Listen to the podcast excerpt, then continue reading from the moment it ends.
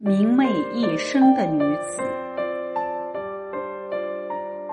如果说张爱玲是带刺的红玫瑰，那么杨绛就是一株安静的茉莉花，平淡的容易被人忽视，却有自己最独特的香气。它无声无息的绽放，且以优雅度过一生。杨绛被尊称为中国最后一位先生的女性，从出生到去世，她跨越了一个多世纪，一百零五的岁月，她坚强坦然地走了过来。她生于乱世，自始至终怀有一颗与世无争的心。她尝尽人生百味，始终明媚从容。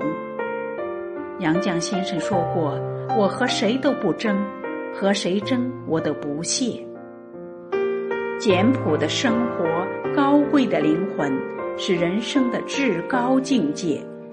读书是为了遇见更好的自己，学习不是狭隘的，不是为文凭学历，更不是酸文假醋，故作清高寡淡，而是为了重新塑造我们自己的精神长相。